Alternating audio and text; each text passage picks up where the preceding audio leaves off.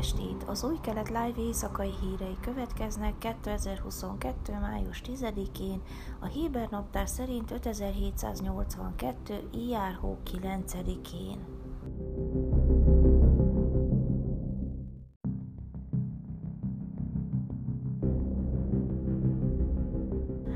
Khaled Kabuk bíró lett az első muszlim, akit hétfőn kineveztek Izrael legfelsőbb bíróságának kötelékébe. A 15 tagú testület összes korábbi arab-izraeli bírája keresztény volt. Kabuk 81 másik bíró mellett került a posztra, akik Jeruzsálemben az elnöki rezidencián rendezett különleges ünnepségen tették le az esküt a különböző bírósági kinevezéseknek megfelelően, és amelyen részt vett Jézsák Hercog elnök, Eszter Hajut a legfelsőbb bíróság elnöke és Gideon Szár igazságügyi miniszter. A 64 éves Kabuk eddig a Tel Avivi kerületi bíróság alelnökeként szolgált. 1997. szeptemberében nevezték ki a netánjai törvényszék bírájává, 2003. júniusában a Tel Avivi kerületi bíróság bírájává, majd 2017. szeptemberében pedig alelnökévé nevezték ki. 2016-ban elítélt egy volt milliárdost Nohintanknert cége részvényeinek manipulálása miatt, amit Kabuk legjelentősebb ítéletének ismernek el.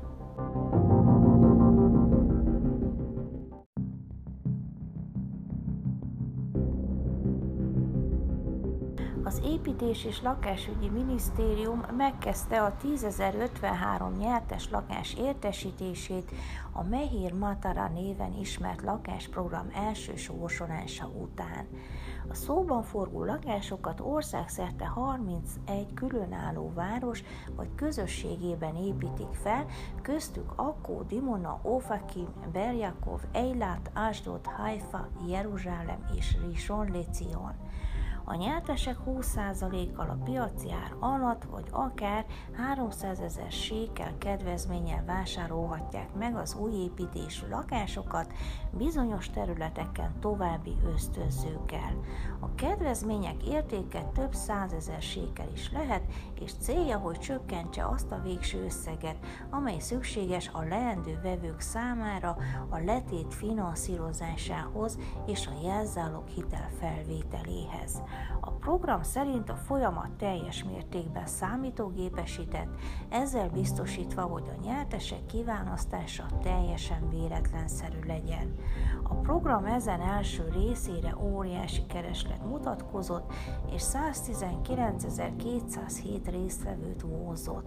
A jelentkezési határidőt egy héttel meghosszabbították, hogy több idejük legyen a potenciális jelentkezőknek, tekintettel a regisztrációra való nagy érdeklődésre.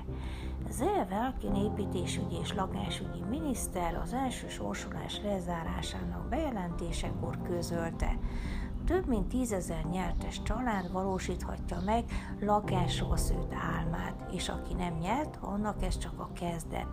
Mi az Építésügyi és Lakásügyi Minisztériumban továbbra is a fiatal párokért dolgozunk, és az állam költségén jelentős kedvezménnyel méltó lakhatási megoldásokat kínálunk.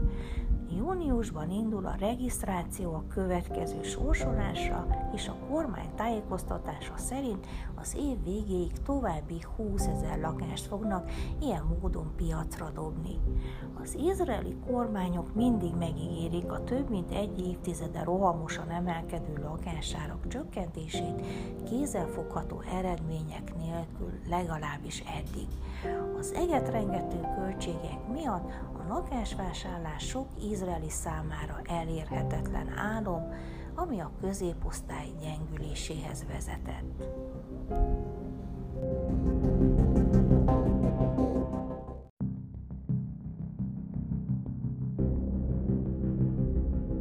A 13-as csatorna által közölt közvéleménykutatás eredménye szerint ha ma lennének a választások, a jelenleg kormánykoalícióban lévő pártok az iszlamista Rám kiesése miatt kisebbségbe kerülnének, de a Likud vezette jobboldali tömb is elmaradna a többségtől. Kámél Fux hétfőn közzétett felmérése szerint a Likud 36, a Jesadi 18, a Vallánysos cionizmus 9, a Jamina 8, a többnyire arab képviselőkből álló közös lista 8, a Kék és Fehér 7, a Sász 7, a Jahadudha Tóra 7, a Munkabád 6, a Jézrael Béténu 5, a Merec 5 és az Új Remény 4 mandátumot érne el. Így módon a Likud vezette jobboldali tömb 59, a jelenlegi koalíciót alkotó frakciók 53 és az ellenzéki arab közös lista 8 mandátumával továbbra is folytatódna a 3 éve tartó politikai padhelyzet. A válaszadók megosztottak az új választások kiírása terén is, 33% támogatja, 29% a jelenlegi kormány további működését szeretné, és szintén 29% egy másik koalíciót látna szívesen a jelenlegi Knesseten belül.